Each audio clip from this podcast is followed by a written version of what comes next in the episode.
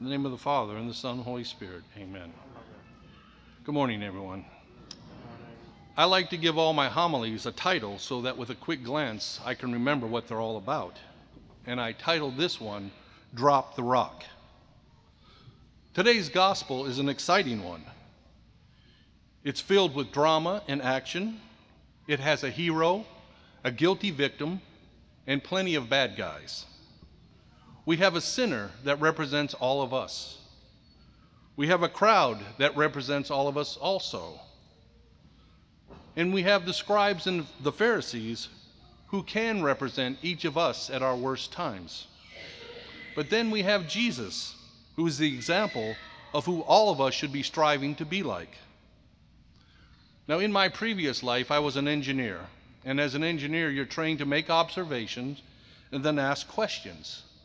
So when I read these scriptures, some questions immediately popped into my head. The first one was How exactly did they catch this woman in the act of adultery? Second of all, where's the man? Doesn't it take two to tango? And the third one was Why are they not threatening to stone him also? Now, these questions are not answered in the scriptures, so they remain merely curiosities.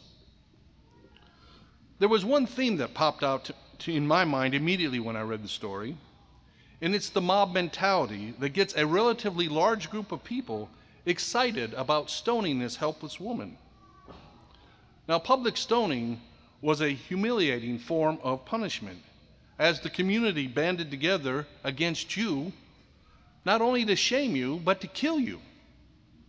It's a painful death in which, in the best case scenario, one of the bigger rocks is going to hit you in the head early on and knock you unconscious uh, so you don't feel the impact from the hundreds of other rocks that will be pelting your body.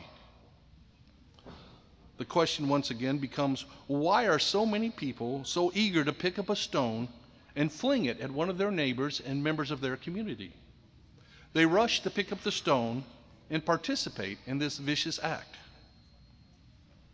I also wonder do some of them keep a rock handy with them all the time, looking for and anticipating any opportunity to take part in this judgmental act? You know, in other scriptures, Jesus tells us to remove the log from our own eye before we point out the speck in our neighbor's eye. How can we see clearly enough to judge others when we have these huge logs in our eyes, blocking our vision. The second theme that was very noticeable is once again, the scribes and the Pharisees are trying to trap Jesus by asking him a question, a trick question. And they anticipated that he's going to answer it in one of two ways. Now, any one of us in here would struggle to answer this question because both of those two immediate answers would end up convicting us. Just to remind you, the question was now in the law, Moses commanded us to stone such a woman. So what do you say? I quickly I imagine a scene with Larry King or Phil Donahue asking Jesus that question and then quickly sticking the microphone in his face as the spotlight pops on and the camera zooms in on his face to show the whole world what Jesus' answer was going to be.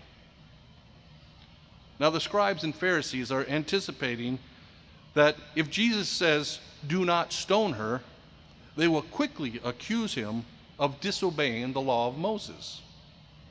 On the other hand, if he says, Stone her, they're going to start pelting this shamed woman, but as soon as she dies, they will accuse Jesus of not having mercy.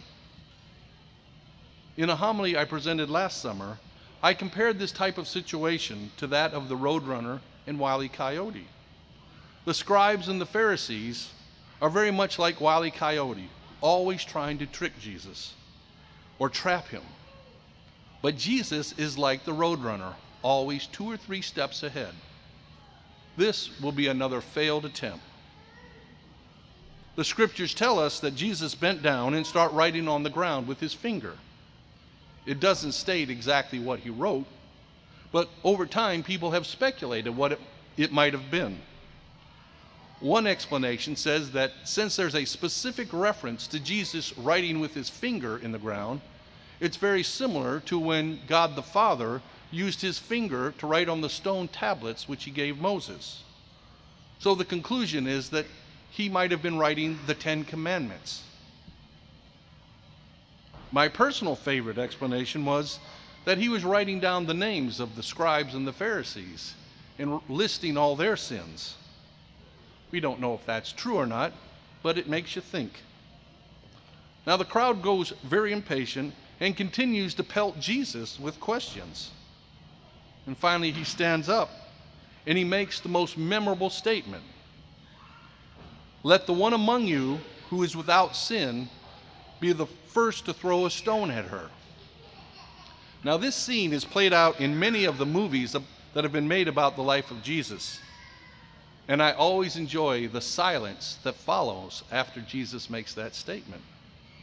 But then there's the slow but increasing sound of thud, thud, thud, thud, thud, thud, thud, thud.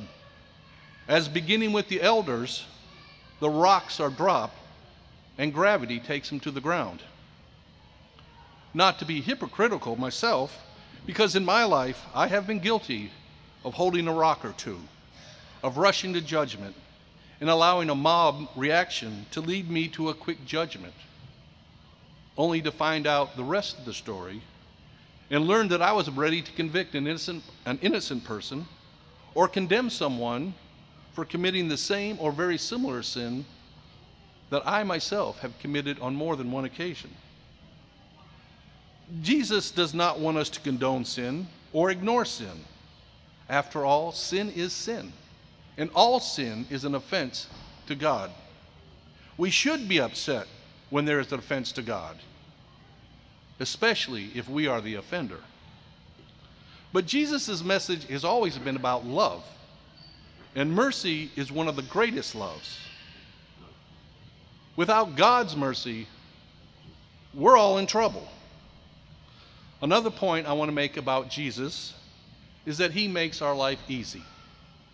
We don't have to worry about judging other people. That's his job, and he's very good at it we can let Jesus handle all the judging so that we can focus on removing the logs from our own eyes. He'll take care of the specks in our neighbor's eyes. Now, all of this is easier said than done, but it's not impossible with God's grace. And it is a grace that He is so willing and able to give to us if we will just ask for it. With God's grace, we can learn to drop the rock and eventually train ourselves to never pick it up in the first place. In the name of the Father, the Son, and the Holy Spirit. Amen.